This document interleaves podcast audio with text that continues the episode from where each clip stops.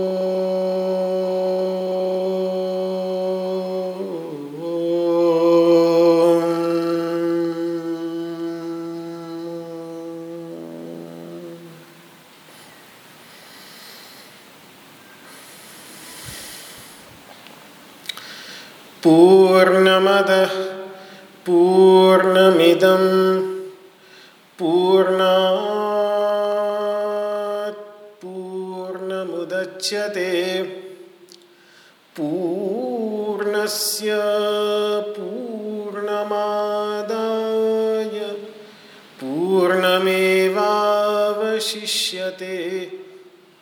ॐ शान्तिः।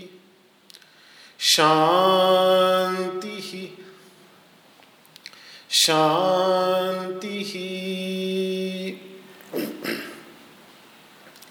शङ्करं शङ्कराचार्यं केशवं बादरा।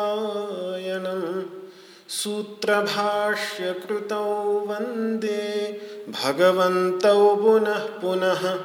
ईश्वरो गुरुरात्मेति मूर्तिभेदविभागिने। व्योमवद्व्याप्तदेहाय दक्षिणामूर्तये नमः। ॐ शान्तिः। शान्तिः। शान्तिः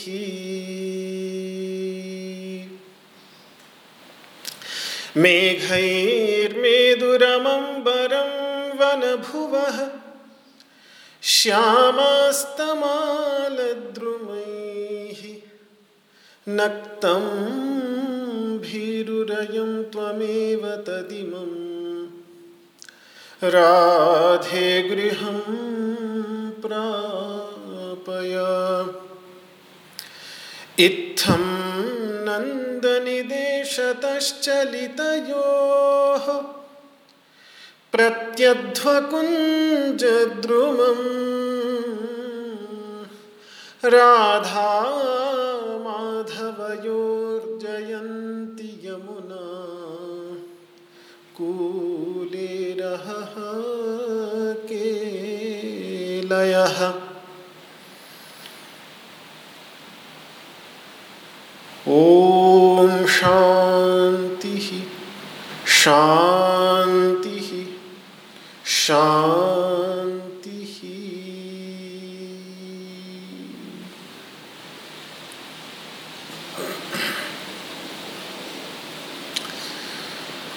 नमो भगवते वासुदेवाय।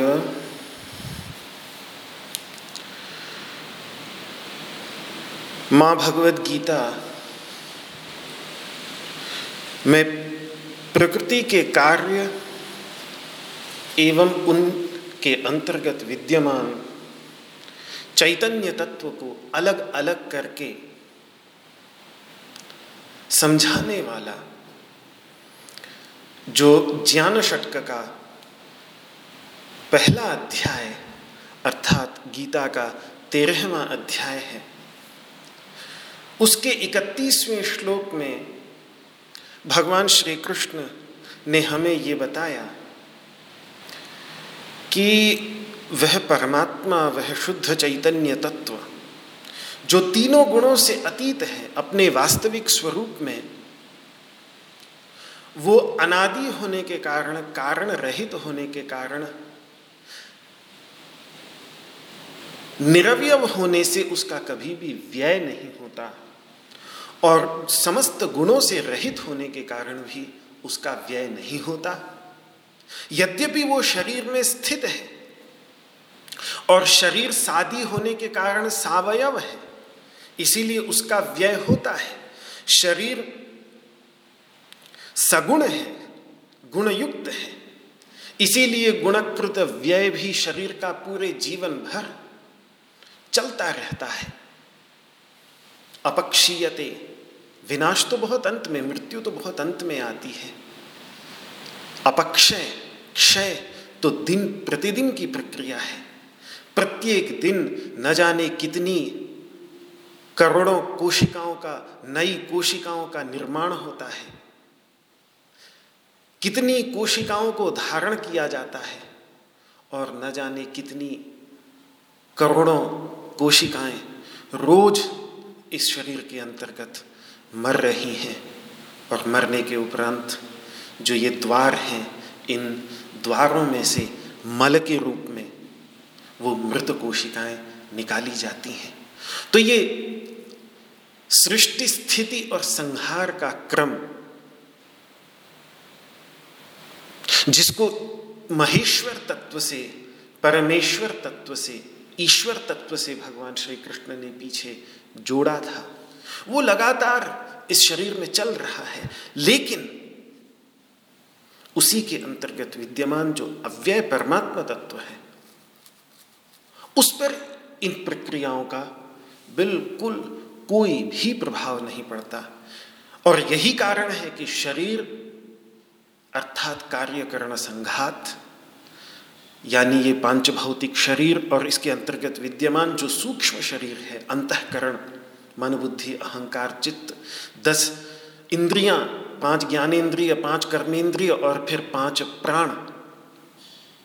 ये सारे के सारे मिलकर, सारे कार्य की सिद्धि करते हैं।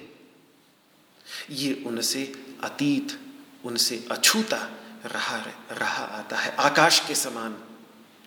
और क्योंकि ये कुछ करता नहीं, इसीलिए कर्म के जो भी फल हैं, उन फलों से भी वो अलिप्त रहता है, लिपायमान नहीं होता। लेकिन फिर भी इसके अंतर्गत ग्राह्य गुण और त्याज्य गुण, ग्रहण करने योग्य गुण और त्याग करने योग्य गुण यानी दोष, ये दोनों के दोनों कल्पित कर लिए जाते हैं। कल्पित उसी में ही किए जाते हैं, चैतन्य में ही। जैसे लाल रंग की पृष्ठभूमि हो, सफ़ेद रंग की पृष्ठभूमि हो या काले रंग की पृष्ठभूमि हो, इन के संयोग से तीनों प्रकार के रंगों की कल्पना की जाती है पारदर्शक, स्फटिक के अंतर्गत ही। सफ़ेद रंग भी उसी में, सत्वगुण का, रजोगुण का लाल रंग भी उसी में और तमोगुण का काला रंग भी उसी में। तो इसी तरीके से जो वो परम शिव तत्व है, उसको चाहे ब्रह्म कह लीजिए, चाहे परम शिव कह लीजिए, सदा शिव कह लीजिए। परम शिव का अर्थ है, शिव का अर्थ होता है मंगलदायी। परम मंगल स्वरूप। परम शांति कारक। तुरियावस्था के लिए शिवम शांतम अद्वैतम। शिव तक, शिव शब्द का प्रयोग। मांडुक्य उपनिषद के अंतर्गत तुरियावस्था। जो त्रिगुणातीतावस्था है वो त्रिगुणातीतावस्था के लिए शिव शब्द का प्रयोग किया है। उस अवस्था में, उस त्रिगुणातीत अवस्था में जो शुद्ध चैतन्य विद्यमान रहता है, उसी को ही शिव कहते हैं। और उसी शिव के अंतर्गत जिस प्रकार से ग्राह्य गुण ग्रहण करने योग्य गुण, यानी सद्गुण, ऐसे गुण जो हमें अपने व्यावहारिक जीवन में उतारने का सदैव प्रयत्न करना चाहिए, ऐसे गुण भी उसी में ही कल्पित तो होते हैं। और जो त्याज्य गुण हैं ऐसे गुण जिनका त्याग किया जाना चाहिए व्यावहारिक जीवन के अंतर्गत, क्योंकि वो अशांति उत्पन्न करते हैं, क्योंकि वो दुख उत्पन्न करते हैं, क्योंकि वो कष्ट देते हैं, क्योंकि वो भ्रम उत्पन्न करते हैं, क्योंकि वो संताप उत्पन्न करते हैं। क्योंकि वो अंधकार, अज्ञान के अंधकार से जनित होते हैं। इसीलिए ऐसे गुण यानी दोष जिनका त्याग करना है, वो भी उन्हीं में ही कल्पित है। कल्प, समस्त कल्पना का अधिष्ठान, समस्त कल्पना का आधार, जैसे कल मैंने उदाहरण से समझाया, कि चाहे पड़ी है रस्सी, लेकिन उसमें कोई पूजनीय माला कल्पित कर लेता है कोई भयावह सर्प की कल्पना, रजोगुण प्रधान सर्प की कल्पना कर लेता है और कोई गंदे पानी की, मूत्र की धारा को कल्पित कर लेता है। ये तीनों प्रकार की एक सात्विक कल्पना है, एक राजसिक कल्पना है, एक तामसिक कल्पना है। लेकिन इन तीनों प्रकार की कल्पनाओं का आधार एक वही रस्सी ही है।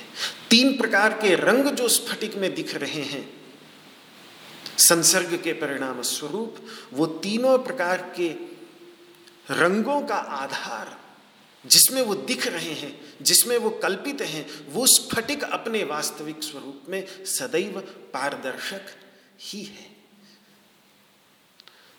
तो जिस प्रकार ग्राह्य गुण, सद्गुण शिव में कल्पित हैं, इसी प्रकार दुर्गुण भी शिव में ही कल्पित है। वो बात अलग है कि जब हम उपासना करते हैं, ध्यान करते हैं तो अपने उपास्य में ये बहुत प्राचीन काल से भारतवर्ष की साधना प्रक्रिया रही है कि उपास्य के उन्हीं गुणों का ध्यान करो जिन गुणों को अपने ऊपर, अपने अंतर्गत लाना है। और जिन दुर्गुणों से बचना है, उन दुर्गुणों के जो अधिष्ठाता हैं, उनका भी ध्यान करो। तो इसीलिए उदाहरण के लिए जैसे मैं यहाँ ऋषिकेश नामक नगरी में बैठा हूँ। इसका प्राचीन नाम महाभारत आदि में जो नाम आता है इस क्षेत्र का, इस क्षेत्र का नाम है कुब्जाम्रक क्षेत्र। लेकिन बहुत प्राचीन काल में जब एक महर्षि भरद्वाज, संभवतः महर्षि भरद्वाज ही हैं, उन्होंने यहाँ पर ध्यान किया, उपासना की, साधना की। तो उन्होंने भगवान विष्णु की, ऋषिकेश नारायण रूप में साधना की। ऋषिकेश नारायण रूप में उनकी उपासना की, उनका ध्यान किया। यानी वो नारायण जो ऋषिक यानी हर्ष प्रदान, क्षणिक सुख प्रदान करने वाली जो इंद्रियाँ हैं, उन इंद्रियों के स्वामी। गीता में भगवान श्री कृष्ण के लिए ऋषिकेश नाम आता भी है। तो कहते हैं और प्राचीन काल से इस स्थान में इसीलिए इस स्वरूप की उपासना होती रही कि यहाँ आकर इंद्रियों पर, इंद्रियों के जो हम दास बने रहते हैं, उन इंद्रियों के हम ऋषिकेश नारायण के समान स्वामी बन जाएँ। इसीलिए जो यहाँ का बहुत ही प्राचीन, ढाई तीन हज़ार साल पुराना मंदिर है, उसके खंडहर भी विद्यमान है, अपने प्राचीन स्वरूप में जो खुदाई में निकला है, वो सब भी विद्यमान है। तो वो जो प्राचीन मंदिर है, उस मंदिर में ऋषिकेश नारायण रूप में ही भरत मंदिर के नाम से जो प्रसिद्ध है, वो ऋषिकेश नारायण जिसको तैमूर भी जब भारत आया है तो ग्यारहवीं, बारहवीं शताब्दी में या संभवतः तेरहवीं शताब्दी में, तैमूर तैमूर लंग भी आया, उसने भी यहाँ इस मंदिर को खंडित किया, तोड़ा। तो वो मंदिर प्राचीन काल से, बहुत ही प्राचीन काल से यहाँ ऋषिकेश नारायण, क्यों? क्योंकि यहाँ आने वाले ऋषि महर्षि मुनि परमात्मा के उस गुण की उपासना करते थे जिस गुण को वो अपने अंतर्गत लाना चाहते थे। जिस गुण को अपने अंतर्गत लाना उनका उद्देश्य होता था। तो स्वयं यदि ऋषिकेश बनना है तो भगवान नारायण के ऋषिकेश स्वरूप की पूजा करो, उपासना करो। तो ये होता है, जिसका हम जैसा ध्यान करते हैं तो ध्यान करते करते हम तन्मय हो जाते हैं, वैसे ही हो जाते हैं। तो इसीलिए भगवान के सद्गुणों पर हम ध्यान करते हैं, उपासना करते हैं। और यदि किसी दुर्गुण से बचना हो, जैसे अहंकार से मुक्त होना हो तो अहंकार के जो अधिष्ठाता देवता, पांचरात्र परंपरा में भगवान संकर्षण हैं जैसा भागवत में भी बतलाया है, या स्मार्त परंपरा में अहंकार के अधिष्ठात्र देवता रुद्र है तो रुद्र या संकर्षण की पूजा और उपासना करने से अहंकार अपने वश में आता है। फिर हम अहंकार के वश में नहीं रहते। जब किसी दुर्गुण के अधिष्ठात्र या किसी भी, जो भी अपने अंतर्गत कमियाँ हो या अपने अंतर्गत, क्योंकि अहंकार जो है वो वास्तव में एक करण है, एक अंतकरण है, दुर्गुण भी नहीं, बल्कि अंतकरण है। तो उस अंतकरण को यदि अपने वश में लाना हो तो फिर उसका जो अधिष्ठात्री देवता है, उस अधिष्ठात्री देवता की पूजा उपासना ध्यान करने से, उसका आधार लेने से, जैसे वो उस करण का अधिष्ठाता है, उस करण का स्वामी है, उस करण को अपने वश में रखता है, उसी तरीके से उसका आश्रय लेकर, उसकी शक्ति से शक्तियुक्त होकर, उसकी शक्ति से अनुप्राणित होकर, फिर हम भी उस अपने अंतर्गत विद्यमान करण के वश में नहीं रहते, बल्कि उस करण को अपने वश में कर लेते हैं। जैसे, उदाहरण के लिए एक छोटा सा पुलिस वाला है। हम पर भी अपना रौब चला लेता है। लेकिन अगर उस पुलिस वाले के, उस पुलिस वाले का जो बॉस है, चाहे वो एसओ हो, स्टेशन ऑफिसर हो या कमिश्नर हो, जो उसके ऊपर बैठे हुए हैं अधिकारी लोग, उनका यदि हम आश्रय ग्रहण कर लेंगे तो उस पुलिस वाले के ऊपर भी कुछ हमारा, उनकी शक्ति से, उनके संसर्ग से, उनकी कृपा से, उनके संयोग से, नीचे के पुलिस वाले पर भी हमारा कुछ अधिकार बन जाएगा। वो भी हमारे वश में आ जाएगा। फिर वो हम पर अपना रौब नहीं चला सकेगा। ऐसा ही कुछ। ये लौकिक उदाहरण जो हम सब हम सब समझ सकें, वो मैंने आपके सामने रखा। लेकिन ऐसी ही कुछ प्रक्रिया, अधिष्ठात्री देवता, जो महाभारत के अंतर्गत, भागवत के अंतर्गत, वेदांत के ग्रंथों के अंतर्गत अलग अलग इंद्रियों के अलग अलग अधिष्ठात्री देवताओं की चर्चा की गई है, उनके मूल में यही उपासना का सिद्धांत है। तो मैं बात जो कह रहा हूँ, वो यही कह रहा हूँ कि उपासना के लिए भले ही हम सद्गुणों को ही ईश्वर में कल्पित करके उनकी उपासना सामान्यतः करते हैं, लेकिन वास्तविकता यह है कि उसी शुद्ध चैतन्य स्वरूप में ही सारे गुण, चाहे सद्गुण हो और चाहे दुर्गुण हो, सारे के सारे उसी में कल्पित हैं और इसको, जैसा मैंने कल बताया कि इस सिद्धांत को सबसे अधिक सुंदर तरीके से अगर कोई देवता प्रकट करते हैं अपने अंतर्गत तो वो भगवान भोलेनाथ, आशुतोष, भगवान शंकर।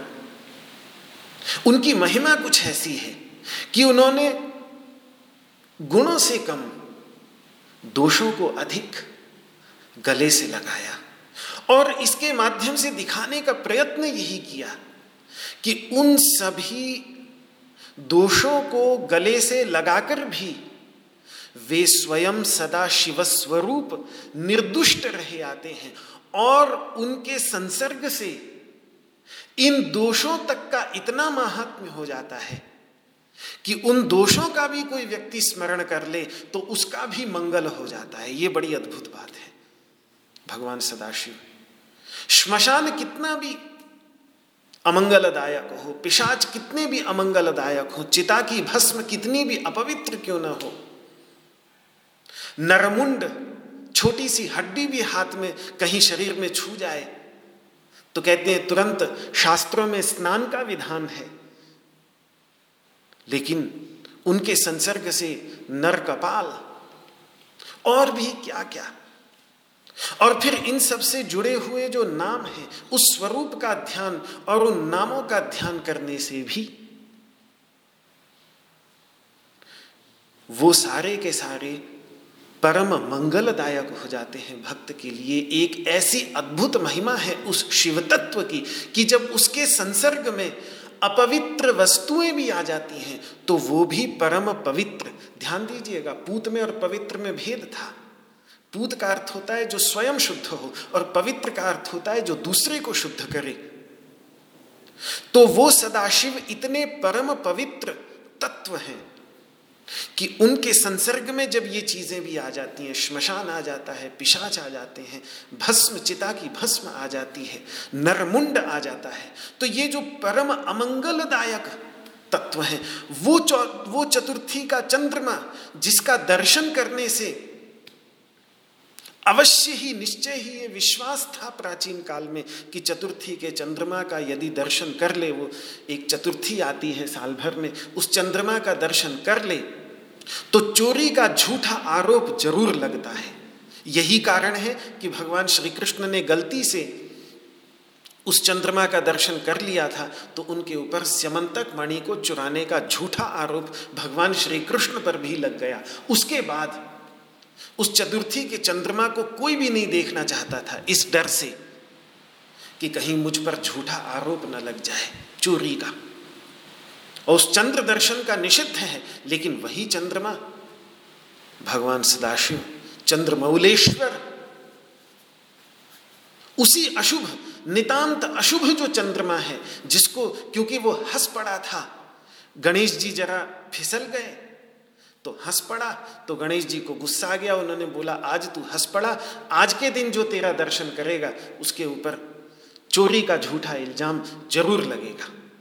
ऐसा शाप दिया और उसके परिणाम स्वरूप उसके बाद किसी ने भी उस चंद्रमा का दर्शन नहीं किया। लेकिन उसी चंद्रमा को जब हम भगवान सदाशिव के चंद्रमौलेश्वर के ऊपर देखते हैं तो उसकी सारी अशुभता सारी अमंगलमयता समाप्त हो जाती है और उनकी सन्निधि में आकर, जैसे एक चुंबक के संसर्ग में आकर, लोहे की सुई भी चुंबकीय तत्व से युक्त हो जाती है और उस लोहे की सुई से आप दूसरी सुई छुला दें तो वो भी चिपक जाती है। उतनी देर तक, जितनी देर तक वो ऊपर वाली सुई चुंबक से चुपकी रहेगी, उतनी देर तक नीचे वाली सुई भी ऊपर वाली सुई से चुपकी रहेगी। ऊपर वाली सुई को हटा दीजिए, नीचे वाली सुई अपने आप तुरंत गिर जाएगी। तो ये शिव तत्व की महानता है शिव तत्व की परम पवित्रता है। वही पर परम ब्रह्म परम धाम पवित्रम परमम भवान जो ब्रह्म तत्व को परम पवित्र कहा है, गीता के अंतर्गत श्वेताश्वतर उपनिषद के अंतर्गत, उस परम पवित्रता को स्पष्ट करने के लिए। इसीलिए मैंने कल प्रारंभ में भी आपसे कहा था कि पंचगव्य भी जो परम पवित्र माने जाते हैं, वो भी कहीं कहीं जाकर अपवित्र हो जाते हैं। गंगा जल भी सब कुछ को पवित्र कर देता है, लेकिन कहते हैं, सुरा की जो बोतल हो, सुरा पात्र को गंगा जल भी पवित्र नहीं कर सकता। वहाँ गंगा जल स्वयं अपवित्र हो जाता है। तो ये परम पवित्र कारक वस्तुएँ भी इस संसार में कहीं कहीं संसर्ग के दोष से दूषित होकर अपवित्र हो जाती हैं। लेकिन शिव तत्व के विषय में दिखाने का प्रयास इस प्रतीक के माध्यम से जो ये ध्येय प्रतीक हमें दिया गया हमारे प्राचीन आचार्यों के द्वारा, उसमें यही दिखाने का प्रयत्न किया कि वो जो सदाशिव, अकल निष्कल उभय विध तत्व है, बहुत शैव ग्रंथों में, सूत संहिता इत्यादि ग्रंथों में अकल, षोडश कलातीत जो अकल शिव तत्व है, और इन षोडश कलाओं से युक्त जो सकल शिव तत्व है, सकल निष्कल कह लीजिए, सकल अकल कह लीजिए, एक ही बात है। वो जो इन दो स्वरूपों में विद्यमान पूजा उपासना करने के लिए, अपने से भिन्न जानने के लिए सकल स्वरूप की आवश्यकता पड़ती है और तन्मय होकर, तत्स्थ होकर, तद्ध्यान में अवस्थित होकर, तत्स्वरूप होने के लिए अकल शिव तत्व के ज्ञान की आवश्यकता पड़ती है। दोनों एक दूसरे के ही पहलू हैं, दोनों में कोई भेद नहीं।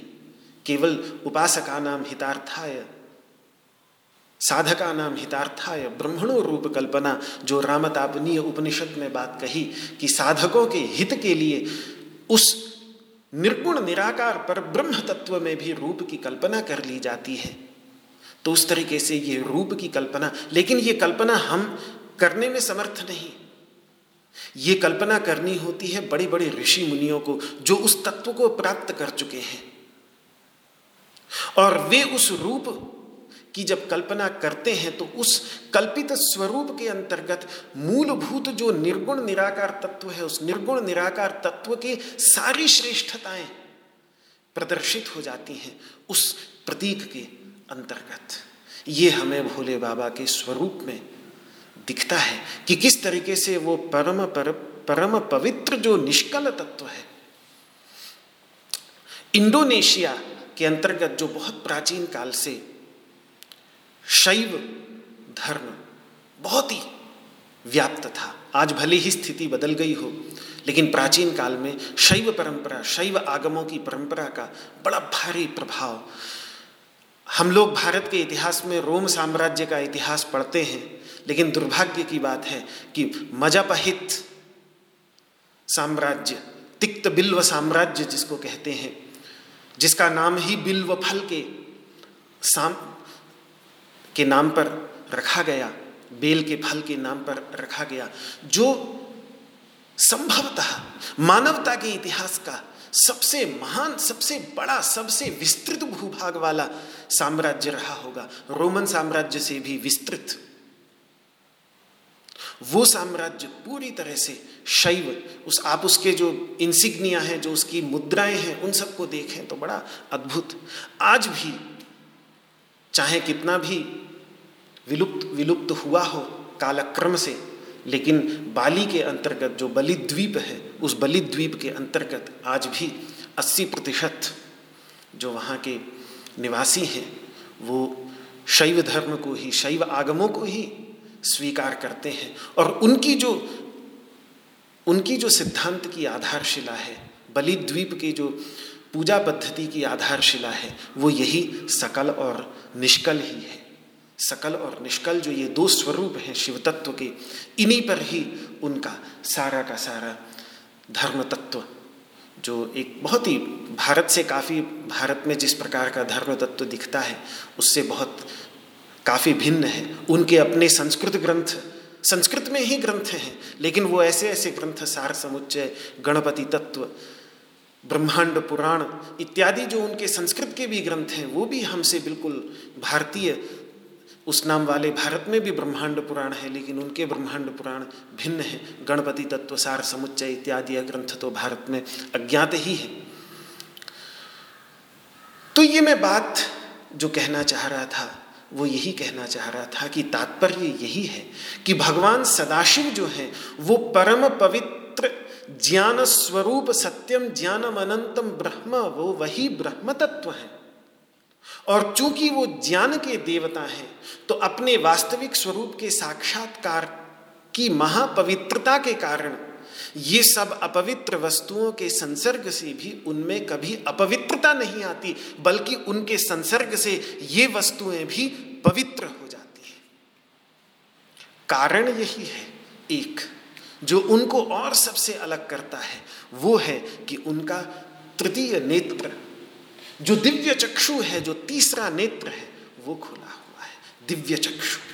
ये दिव्य चक्षु जिसको श्रीमद् भगवद गीता ग्यारहवें अध्याय में कहती है दिव्यम ददामी ते चक्षु।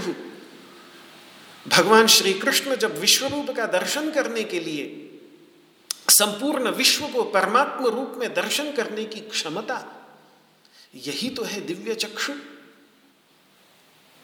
ये भगवान श्री कृष्ण अर्जुन को देने में सक्षम इसीलिए हुए थे, महाभारत में प्रसंग आता है कि उससे पहले उन्होंने बद्री नारायण में बैठकर भगवान सदाशिव की पाँच वर्षों तक तपस्या की, उपासना की, साधना की, उन्होंने स्वयं वो दिव्य चक्षु प्राप्त किए।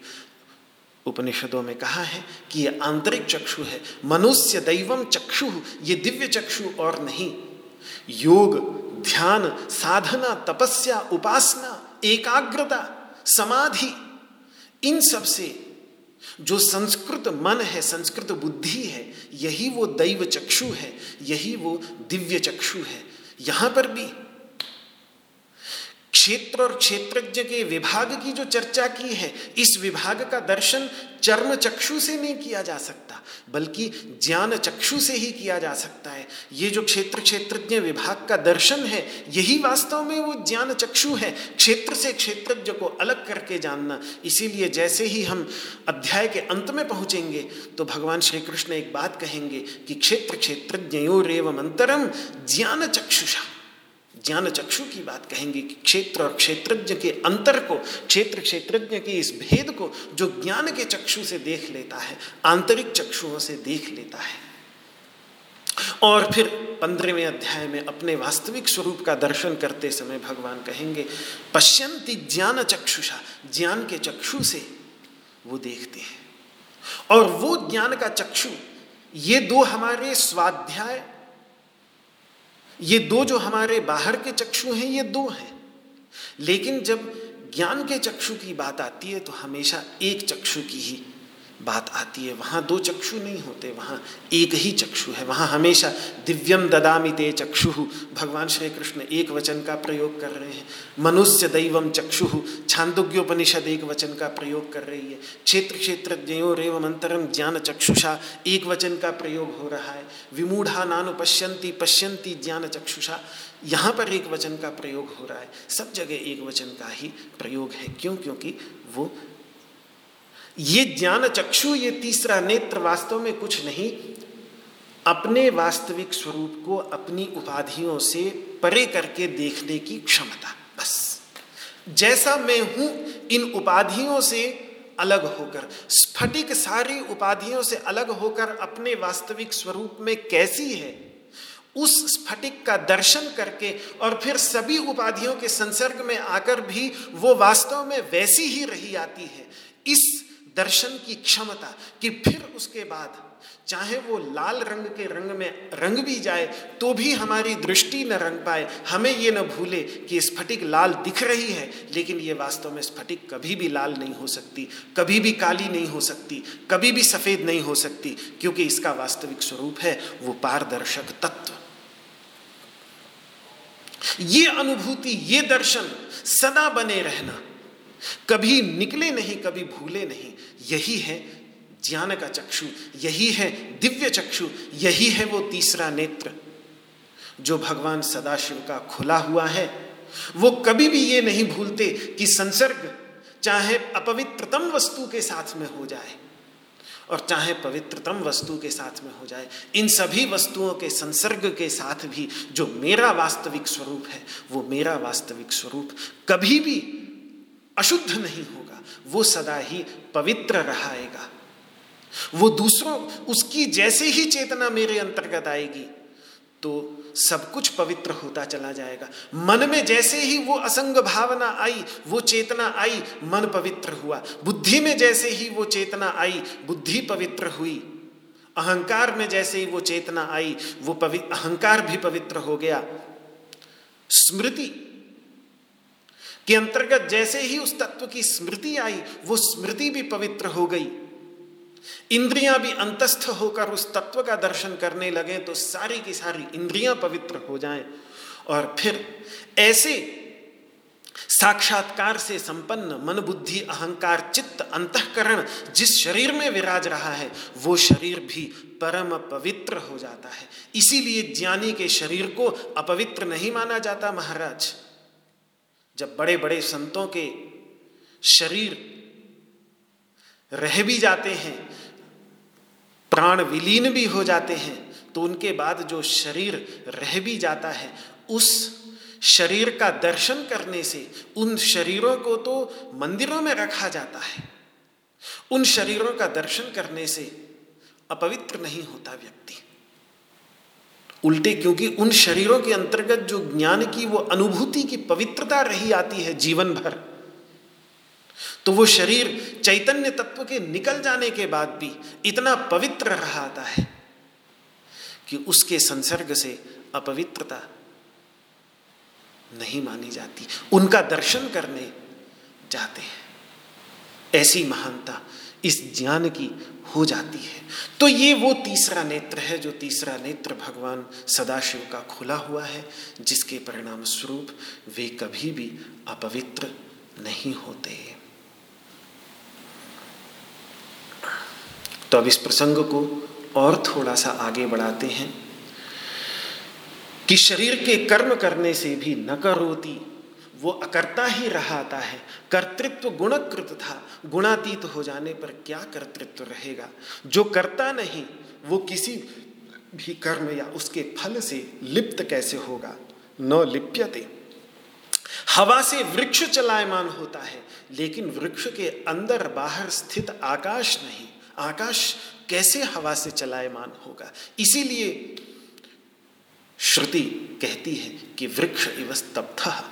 वृक्ष के समान अचल, दिवी, जो वो आकाश है वृक्ष के चारों ओर, उसके समान अचल ये स्थित है। इसीलिए कभी कभी इसके लिए कूटस्थ शब्द का भी प्रयोग कर देते हैं। कूट का अर्थ होता है निहाई, लोहार, जिसके ऊपर रख के लोहे को पीटता है, उसको कहते हैं निहाई, यानी आधार। उसको कितना भी पीटिए, उसके ऊपर से हज़ारों टन लोहा निकल जाएगा। पिट पिट के। लेकिन वो निहाई ज्यों की त्यों अचल रही आती है। उस पर कोई प्रभाव नहीं पड़ता, कोई भेद नहीं पड़ता। लोहे का आकार प्रकार बदल जाएगा, ऊपर जो पीटा जा रहा है गर्म करके, लेकिन नीचे जो निहाई है, वो ज्यों की त्यों रही आती है। तो उस निहाई के समान जो स्थित हो अचल, एक कूट का अर्थ पर्वत भी होता है। जैसे चित्रकूट में कूट का अर्थ पर्वत है, लंका में त्रिकूट थे, तीन कूट थे वहाँ पर, तीन पर्वत शिखर थे। तो पर्वत शिखर के समान जो अचल है, कितनी भी बड़ी बड़ी हवाएँ, तूफ़ान आते हैं, वृक्ष झुक जाएँगे, लेकिन पर्वत शिखर को कोई हानि नहीं पहुँचा सकता। तो इसीलिए कूटस्थ यानी पर्वत शिखर के समान जो अचल है, न करोती, न लिप्यते, और फिर वो लिपायमान नहीं होता। तो ये निर्गुण निराकार तत्व की चर्चा भगवान श्री कृष्ण ने यहाँ परमात्मा तत्व की की। लेकिन एक बात मैं ज़रूर ध्यान दिलाना चाहूँगा, सकल निष्कल के संदर्भ में, भगवान शिव के संदर्भ में भी, कि जब तक देह के साथ तादात में बना हुआ है, तब तक निष्कल तत्व की, निर्गुण निराकार तत्व की उपासना बहुत कठिन होती व्यक्ति कर नहीं पाएगा, भगवान ने भी कहा शाम अव्यक्ता सक्त चेतसाम अव्यक्ता ही गतिर दुखम देहवत फिर अवाप्यते जब तक देहवान है, जब तक देह के साथ अहंता बनी हुई है, तादात्म्य बना हुआ है क्षेत्र क्षेत्रज्ञ विभाग का साक्षात्कार नहीं हुआ, तब तक निर्गुण निराकार की उपासना बहुत कठिन है। निर्गुण निराकार आप दे भी देंगे तो भी नाम को ही लेके पकड़ लेगा। ठीक है कोई आकार नहीं मान रहा है तो भी नाम को लेके पकड़ने लगेगा, नाम को लेकर झगड़ा खड़े कर देगा। नाम तो देंगे ही आप उसको, नाम को ही लेके झगड़ा खड़ा कर देगा, क्योंकि ये जो नाम रूप के साथ चिपकने की मन की प्रवृत्ति है, जब तक इस मन की प्रवृत्ति का विनाश नहीं होगा, तब तक आप निर्गुण निराकार तत्व दे भी दीजिए। व्यक्ति के दुराग्रह समाप्त नहीं होंगे। नाम रूप आप हटा भी दीजिए, नाम को लेकर दुराग्रह होगा ही। हो जाएगा नाम को लेकर दुराग्रह। इसीलिए उपासना की सरलता के लिए उपासना का प्रारंभ सगुण साकार तत्व से ही किया जाता है। इसीलिए जो मैंने आपको मंत्र बताया राम पूर्व तापिनी उपनिषद का, कि चिन्मयस्य जो शुद्ध चैतन्य स्वरूप अद्वितीय, निष्कल शरीरातीत तत्व है, चिन्मयस्य अद्वितीय निष्कलस्य, अशरीरिण, ऐसा जो तत्व है, उसकी उपासना करने वालों के लिए ध्यान दीजिएगा, उपासना और निधिध्यासन में भेद है। उपासना श्रद्धा के आधार पर मनन से पहले की जाती है और निधिध्यासन मनन के उपरांत किया जाता है। निधिध्यासन हो सकता है निर्गुण निराकार का। उपासना निर्गुण निराकार की करने में बहुत कठिनाई होगी। पंचदशी में भी, बारहवीं, तेरहवीं शताब्दी में भी महामुनि, विद्यारण्य मुनि कह रहे हैं कि हमारे आज के समय में भी निर्गुण निराकार तत्व की उपासना करने वाले बहुत कम है, बहुत कम है, क्योंकि बहुत ही गहरी उपासना है। उसमें जाने से पहले सगुण साकार की ओर ही पहले कदम उठाना पड़ता है। ये लोगों ने व्यर्थ ही साकार निराकार का झगड़ा बना दिया है। वास्तव में इनमें कोई झगड़ा है नहीं। बहुत ही प्राचीन ग्रंथ है निरुक्त। वेदों का भाष्य स्वरूप है, ऋग्वेद का भाष्य है, महर्षि यास्क ने लिखा है। महामुनि पाणिनि, महामुनि पतंजलि भी उनका नाम बड़े सम्मान से लेते हैं। उन्होंने देवताओं के संदर्भ में दोनों पक्षों को स्वीकार किया है। वो कहते हैं वहाँ पर कि कुछ भक्त कहते हैं कि देवता पुरुष के आकार का, मनुष्य के आकार का होता है। कुछ कहते हैं कि नहीं, मनुष्य के आकार का नहीं, वो सभी आकारों से अतीत होता है। अंत में वो यही कहते हैं कि मेरे को दोनों ही पक्ष स्वीकार्य है। देवता का देवता का दर्शन आप मनुष्य के आकार में भी कर सकते हैं और देवता का साक्षात्कार आप निराकार स्वरूप में भी कर सकते हैं और उसमें सिद्धांत उन्होंने यही दिया कि वेदों में मंत्र दोनों प्रकार के मिलते हैं। कुछ मंत्रों को देखने पर देवता हस्तपाद आदि आकार वाले दिखते हैं और कुछ मंत्रों को देखने पर देवता निराकार प्रतीत होते हैं। और अंत में उन्होंने यहाँ तक कहा कि आख्यान का भी यही सिद्धांत है। संभवतः आख्यान का अर्थ होता है महाभारत। तो महाभारत जैसे जो धर्म के निष्कर्ष रूप ग्रंथ हैं उनका भी यही सिद्धांत है कि देवता दोनों प्रकार के ही होते हैं। तो वेदों में साकार, निराकार का कहीं कोई झगड़ा नहीं। कुछ आधुनिक लोग यदि झगड़ा दिखाने की कोशिश करते हैं तो वह उनका अज्ञान मात्र ही, दुराग्रह मात्र ही है। विष्णु पुराण का छठा अंश के अध्याय सात को उठाकर देख लें। बहुत सुंदर प्रसंग है।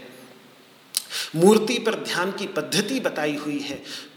पहले स्थूल से सूक्ष्म की ओर, सूक्ष्म से सूक्ष्मतर की ओर और तदनंतर सूक्ष्मतम की ओर जाने का सीढ़ी दर सीढ़ी मार्ग विष्णु पुराण के छठे अंश के सातवें अध्याय के सभी श्लोकों में, विशेष करके मुझे लगता है कुछ ऐसे सत्तरवें श्लोक के बाद, नब्बेवें या सौवें श्लोक तक, इस बीच में बहुत सुंदर ढंग से विष्णु पुराण, जो सभी पुराणों में बहुत ही प्राचीनतम पुराण है, योग के आचार्य, भगवान शंकराचार्य भी इसी पुराण को उद्धृत करते हैं।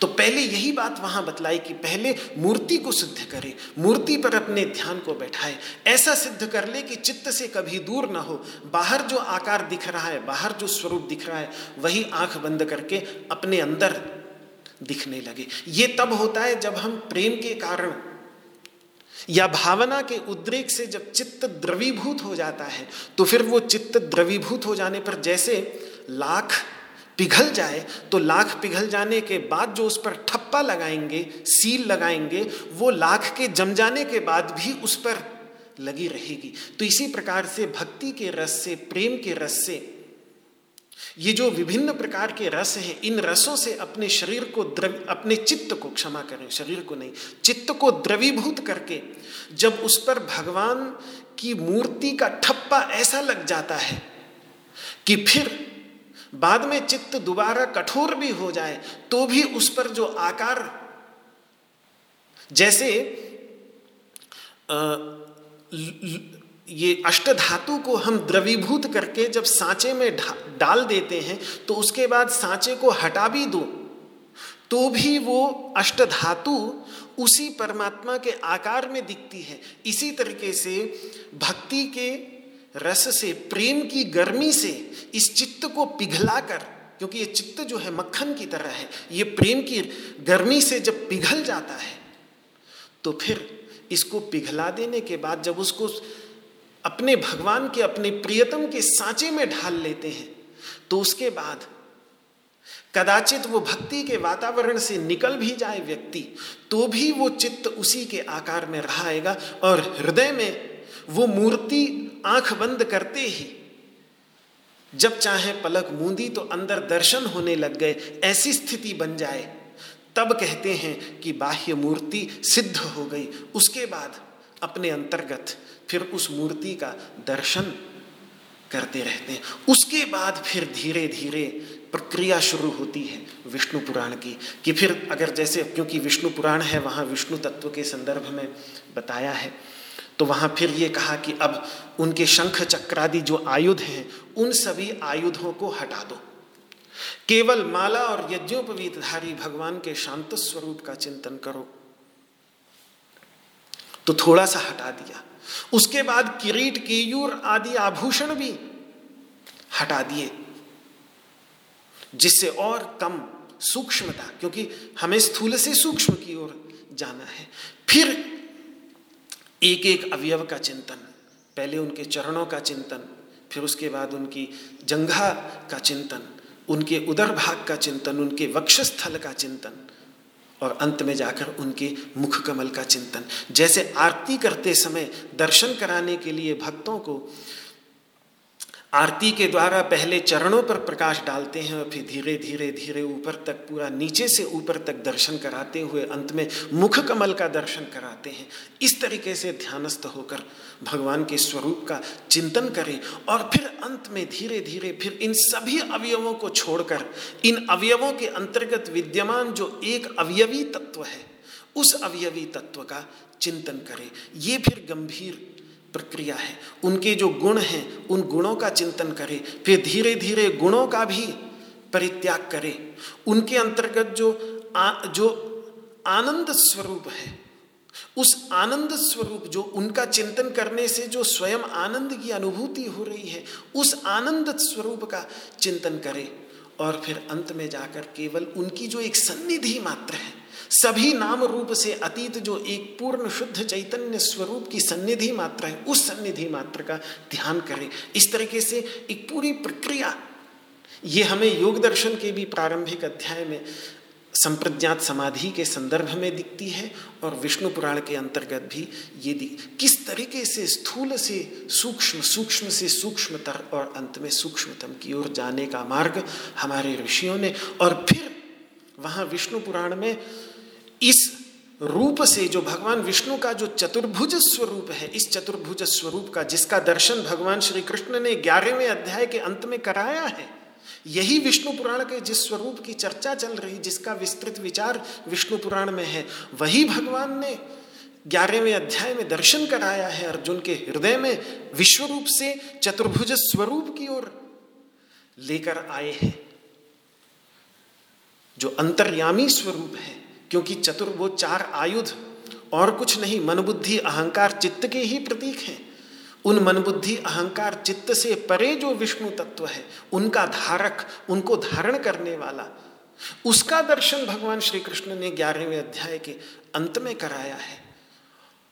और फिर जो वो चतुर्भुज स्वरूप है, उस चतुर्भुज स्वरूप से भी परम रूप की चर्चा, वही विष्णु पुराण में उसी अध्याय के अंतर्गत अरूप स्वरूप, अरूप रूप रहित स्वरूप की चर्चा वहाँ पर की गई है। वो हो गया परम स्वरूप।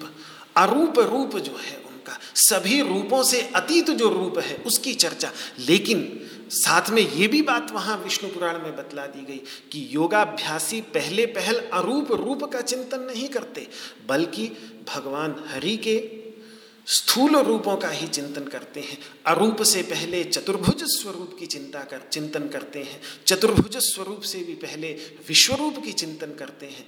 विश्वरूप से भी पहले जो बाह्य स्वरूप होता है, वो बाह्य स्वरूप जो श्री विग्रह के रूप में मंदिर में विद्यमान होता है, उसकी पूजा उपासना करके उस पर अपने ध्यान को केंद्रित करते हैं। मन को लगाने के लिए कोई रूप मिल जाए, नाम मिल जाए तो मन, आप कोई भी विचार करते हैं तो आप शब्दों में विचार करते हैं या रूप में विचार करते हैं। मैं आम फल की बात कहूँ, आम के विषय में आप कुछ भी विचार करेंगे तो या तो आम इस नाम को लेकर करेंगे, या आम का जो रूप है, उस रूप का चित्र अपने मन में लाकर करेंगे। अभी आप सोचिए कि किसी भी वस्तु का रूप निकालकर और नाम निकालकर, जो वस्तुएँ रूप रहित भी हैं, जैसे वायु हो गई, वायु का कोई रूप नहीं, आकाश का कोई रूप नहीं, लेकिन फिर भी नाम का आश्रय लेकर हम उनका भी चिंतन कर लेते हैं। तो नाम रूप से भी सूक्ष्म है, इसीलिए रूप से भी श्रेष्ठ नाम को बतलाया गया है। राम से भी श्रेष्ठ राम नाम की महिमा गोस्वामी तुलसीदास जी ने प्रारंभ में ही बतलाई है। राम कुछ को ही तार पाए, लेकिन राम नाम अनंत साधकों को तार देता है, क्योंकि नाम रूप से भी अधिक सूक्ष्म है और फिर नाम से भी परे, पहले नाम का आश्रय लेकर रूप से परे जाते हैं और फिर अंत में नाम से भी परे नामातीत, शब्दातीत तत्व में प्रवेश करते हैं। साधना की प्रक्रिया यही है, यहाँ साकार निराकार की उपासना का कभी कोई झगड़ा हमारी भारतीय परंपरा में नहीं रहा। आधुनिक काल में ये झगड़ा जो शुरू हुआ, वो झगड़ा प्राचीन काल से कुछ अन्य पंथों में था। उन पंथों का ज्ञान मेरा बहुत ही सीमित है। मैं उन पंथों के विषय में, मतों के विषय में अधिकार पूर्वक कहने के योग्य नहीं, लेकिन फिर भी योग के प्रचार प्रसार के संदर्भ में जिन देशों में उन पंथ, उन पंथों का प्रभाव बड़ा भारी है उन देशों की मैंने यात्रा की, उन देशों में मेरे अनेकों मित्र भी हैं तो उनसे चर्चा करके जितना समझ में आया तो यही कहूँ कि जैसे उन उन पंथों के अंतर्गत बहुत प्राचीन काल के इतिहास से ही एक ये साकार निराकार का झगड़ा रहा। इतिहास है, किसी भी धर्म विशेष या रिलीजन के लिए, मत विशेष की मैं कोई आलोचना नहीं कर रहा, केवल एक इतिहास आपके सामने प्रस्तुत कर रहा हूँ कि जब इजिप्ट के अंतर्गत, मिस्र के अंतर्गत जो सिनाई पर्वत है, बहुत ही पवित्र पर्वत है, उस पवित्र पर्वत पर मूसा चढ़े हैं तो उनको वो दस आदेश, टेन कमांडमेंट्स प्राप्त हुए। उसमें एक कमांडमेंट ये भी था कि कभी किसी विग्रह की, श्री विग्रह की, यानी मूर्ति की पूजा मत करना। जैसे ही नीचे आते हैं तो अपने साथ वालों को देखते हैं, मूर्ति की पूजा करते हुए तो बहुत गुस्सा आता है उनको और वहाँ एक ऐसा युद्ध छिड़ जाता है। हज़ारों वर्ष पहले उनके इतिहास में कि उस समय बाइबल बतलाती है पुराने नियम में कि तीन हज़ार लोगों का नरसंहार उस दिन हुआ। हालाँकि ईश्वर द्वारा दिए गए उन दस आदेशों में एक आदेश जहाँ ये था कि तुम कभी मेरी किसी मूर्ति की पूजा न करना, उसी तरफ़ ये भी आदेश था कि किसी को मारना नहीं। लेकिन एक आदेश का उल्लंघन हुआ तो साथ में दूसरे भी आदेश का उल्लंघन हुआ। और एक वही जो कमांडमेंट प्राप्त हुई उसके परिणाम स्वरूप यहूदियों में, ईसाइयों में और मुस्लिम इस्लाम धर्म के अंतर्गत, तीनों ही मतों के अंतर्गत साकार की पूजा का विरोध बड़ा भारी होता रहा। उनके जो पैगंबर आते रहे, नबी आते रहे, वो विरोध करते रहे। हालाँकि उनके समय में भी वहाँ के लोग मूर्ति पूजक ही थे।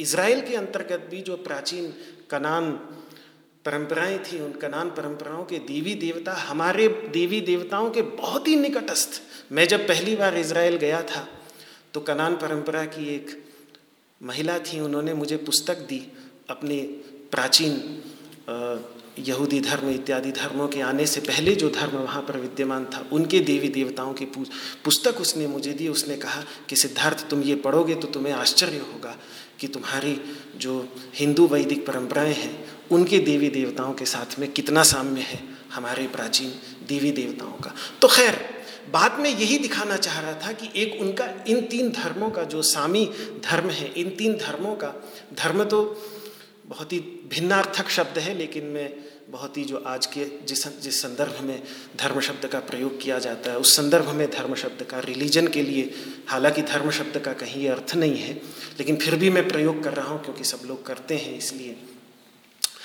तो वहाँ पर ये साकार निराकार का विरोध बहुत प्राचीन काल से रहा, उनका इतिहास रहा।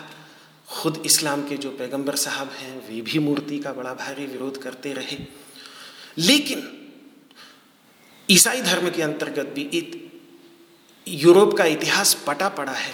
रिफॉर्मेशन का इतिहास जो जब विश्व का इतिहास पढ़ते हैं तो सोलहवीं शताब्दी में प्रोटेस्टेंट और कैथोलिक्स के बीच में जो दमन के भयानक चक्र चले, भयानक दंगे मचे, इन सभी के मूल में यही मूर्ति पूजा करनी चाहिए कि नहीं करनी चाहिए, ऐसे ऐसे ही सिद्धांत थे। तो महाराज, ये झगड़ा उनका है। उनका रहा है बहुत प्राचीन काल से और आज तक चला भी आ रहा है। ये हमारा झगड़ा नहीं। हमारे शास्त्र में कहीं साकार निराकार को लेकर मुझे तो झगड़ा आज तक दिखा नहीं।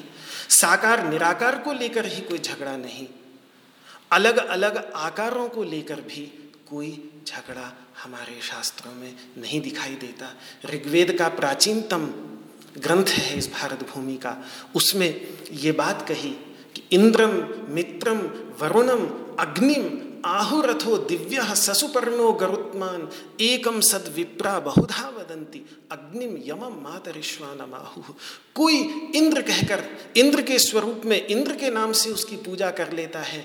कोई शन्नो मित्र, शंवरुण, कोई मित्र कहकर, मित्र के नाम से मित्र के स्वरूप में उसकी यज्ञ आगादि कर्म में उपासना करता है। कोई वरुण कहकर, वरुण के नाम से उसकी पूजा उपासना करता है कोई अग्नि देवता के रूप में उसकी पूजा उपासना करता है कोई सुपर्ण के रूप में गरुड़ के रूप में उसकी पूजा उपासना करता है कोई अग्नि के रूप में कोई यम के रूप में कोई मातरिश्वा के रूप में कोई विष्णु के रूप में कोई रुद्र के रूप में कोई मरुदगणों के रूप में कितने अनेकों देवी देवताओं के रूप में एकम सत्य लेकिन इन सभी के अंतर्गत विद्यमान जो सत्तत्व है। वो सत्तत्व एक ही है। उसी एक सत्तत्व को विप्र लोग बहुत प्रकार से कहते हैं। तो भले ही वेदों के अंतर्गत कितने भी देवी देवताओं के नाम हों, वेद ने हमें कुंजी दे दी कि ये सारे के सारे एक ही सत्तत्व के ही विभिन्न नाम हैं, विभिन्न स्वरूप हैं। इन साकार निराकार को लेकर ही झगड़ा नहीं अलग अलग आकारों को लेकर भी हमारी परंपराओं में कहीं कोई झगड़ा नहीं। इस पर कुछ और थोड़ा सा संक्षिप्त विचार मैं आपके सामने प्रस्तुत करूँगा कि किस तरीके से वेदों के अंतर्गत, शतपथ, ब्राह्मण इत्यादि के अंतर्गत और फिर जो हमारी ये पंचदेवोपासना की स्मार्त परंपरा है, जिसके अंतर्गत पाँच देवता, अर्थात शिव, शक्ति, विष्णु, गणेश और सूर्य ये जो पाँच देवता हैं, इन पाँच देवताओं में से किसी भी एक को इष्ट देव बनाकर और शेष सभी को अंग देवता मानकर, जो ये स्मार्त परंपरा भगवान शंकराचार्य से पंचदेवोपासना की परंपरा चली।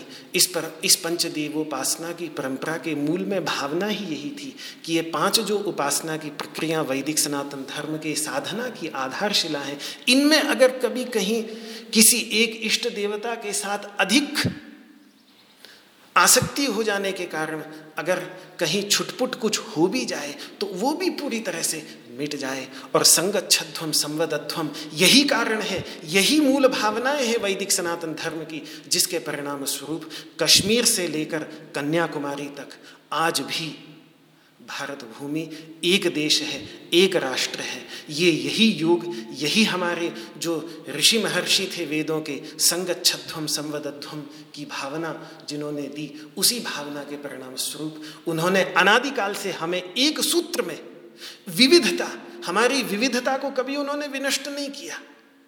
विविधता को संबल दिया। प्रत्येक क्षेत्र इस भारतवर्ष का अपने आप में एक राष्ट्र है। सौराष्ट्र अलग, महाराष्ट्र अलग, ब्रजभूमि अलग, अयोध्या का साकेत अलग।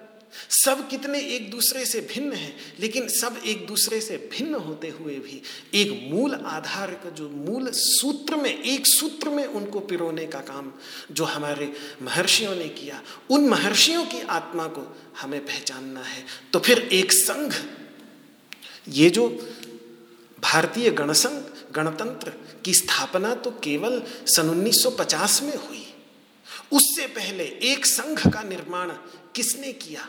योग ने किया, इस भारतीय संस्कृति ने हमें जोड़कर रखा, जिसके परिणाम स्वरूप यद्यपि हम आज़ादी के समय भी 555 राज्यों में और ब्रिटिश साम्राज्य के अंतर्गत विभाजित थे, लेकिन उस विभाजन के पर, के अतिरिक्त राजनीतिक रूप से कितने भी विभाजित रहे हों, लेकिन भारत की आत्मा हिमालय से लेकर और हिंद महासागर तक हमेशा से एक ही आत्मा यहाँ की रही है। उस आत्मा को हम जब नहीं समझ पाते, तभी ये साकार निराकार के झगड़े में, पचड़े में पढ़ने लग जाते हैं। ये साकार निराकार का झगड़ा हमारा नहीं, हमारे शास्त्रों में कहीं भी नहीं। इसीलिए ये जो यहाँ निर्गुणत्वात, यहाँ निर्गुण तत्व की जो चर्चा भगवान कर रहे हैं, वो इसीलिए क्योंकि बहुत कुछ सगुण तत्व की चर्चा पीछे हो चुकी है। अब ज्ञान षटक चल रहा है, निर्गुण की ओर ला रहे हैं। इसीलिए निर्गुण की चर्चा है, लेकिन यहाँ कभी भी किसी प्रकार का कोई झगड़ा नहीं। शेष विचार कल आज मैं इस बात को आगे भगवान श्री कृष्ण के श्री चरणों में समर्पित करता हूँ।